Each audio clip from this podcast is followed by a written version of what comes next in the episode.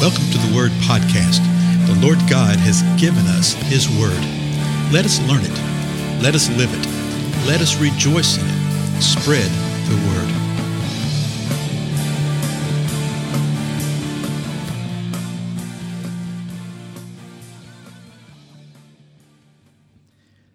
Blessings, everybody. This is Dale. Thank you so much for joining with me today on the Word Podcast.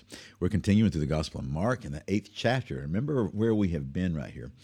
Um, Jesus asked his disciples, saying, Hey, who do people say that I am? And they said, Well, uh, some say John the Baptist, some say Elijah, some say Jeremiah, some say one of the other prophets. And then Jesus said, Well, who do you say that I am? And Peter just popped up and said, Hey, you're the Christ. You're the Son of the living God. And in the Matthew account of this, uh, we find out that uh, Jesus says, Hey, you're right. Peter, flesh and blood did not reveal this to, to you, but my Father in heaven did. and so upon this, upon this proclamation, I'm going to build my church, and the gates of hell will not prevail against it. In other words, the church itself is going to be the aggressor against the gates of hell. And the church, built upon this proclamation of faith in me, is going to win. And so it says when he told him that, he warned them not to say anything about who he is yet. And he began to teach them. And he began to teach them that the Son of Man himself would suffer many things, be rejected by the elders, chief priests, religious rulers, that he would be killed, and that after three days he would rise again from the dead. And he was telling them this, Mark said in verse 32, as uh, stating the matter plainly. He was being forthright with it. In other words, he wasn't being oblique. He wasn't uh, speaking as a parable or anything like that. He was just telling them. Well, Peter takes him aside and he begins to rebuke him. Excuse me. He takes him aside and rebukes Jesus. and, you know, he says, uh, Matthew tells us what he says. He says, Lord, may this never happen to you. This is not going to happen to you. but then Jesus, according to Mark, turns around and he sees his disciples.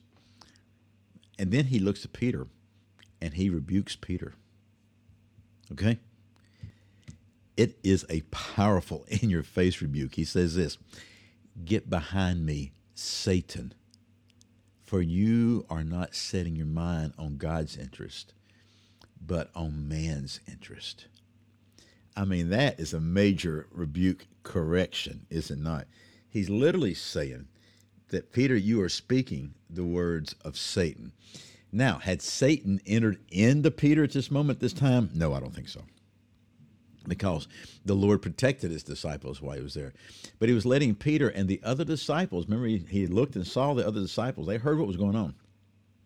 He was letting them know, showing them and showing us how quickly you can go from proclaiming the truth, thou art the Christ, the Son of the living God, to also speaking forth the words of Satan. Oh, Lord, no. Lord, no. That's the words of Satan. Anytime you say, catch yourself saying, Lord, no, like that, he's not Lord. Okay? And so he says, you're setting your mind on the interest of man, on what you're wanting to happen, rather than upon the interest of God. True, they did not understand. They didn't understand what Jesus was saying, that he was going to be killed and resurrected after three days. then Jesus continues speaking, verse 35 of Mark 8, and he says this For whoever wishes to save his life will lose it. But whoever loses his life for my sake and the gospel's will save it. Now, the word there, life, is the same word that is translated as soul, and we're about to see it translated that way in the next two verses. Jesus is saying, Whoever loses his soul for my sake and the gospel's will save it. Whoever loses his corporeal existence at this point in time for my sake. Now, I'm not talking about the type of thing of a um, uh, a fleshly martyrdom, okay, for lack of a better term. no, he says, if you lose your life for my sake, in other words, you're standing upon uh, my proclamation, you're standing with me, and it costs you your life here, then you're going to be saved. Well, Jesus continues, though, verse 36 For what does it profit a man to gain the whole world and forfeit his soul? For what will a man give in exchange for his soul? Now, remember what uh, we see in Hebrews and other portions of the scripture that we are spirit, soul, and body. Okay, I think that we're tripartite beings. We consist of spirit, we consist of soul, we consist of body. Uh, there are people think that we're dichotomous. That they think that the spirit and soul are synonymous, that they are the one, they're the same, and the scripture just uses the, the different terms.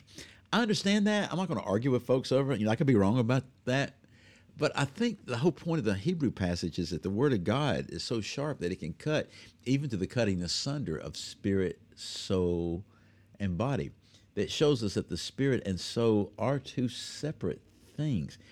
Are the terms used synonymously sometimes? Sure. In the scripture, they are. Yeah, yeah. But here's sort of my understanding of it that we have a body. Okay, we understand the body part. the spirit is that where we are made in the image of God. We're made to be imagers of God. Okay? God the Father is spirit. that which is us, and wonderful grammar there, uh, is spirit the very essence of who we are as an individual is a spirit. Okay? And so we're made in the image of God as a spirit like that. The soul is the interface, can I say, between the two, between the body and the spirit. The soul is the seat of the emotions. That's where our emotions dwell. Okay? And so there is a soul, there is the spirit, okay? and so uh, they are so intertwined tightly that you think, well, maybe they never can be separated. Well, that's the whole passage out of Hebrews there, that the Word of God is so sharp that there is the ability to do that. What's being said here Mark is that, hey, what are you going to exchange your soul for? What are you going to exchange uh, that of whom you are, spirit and soul?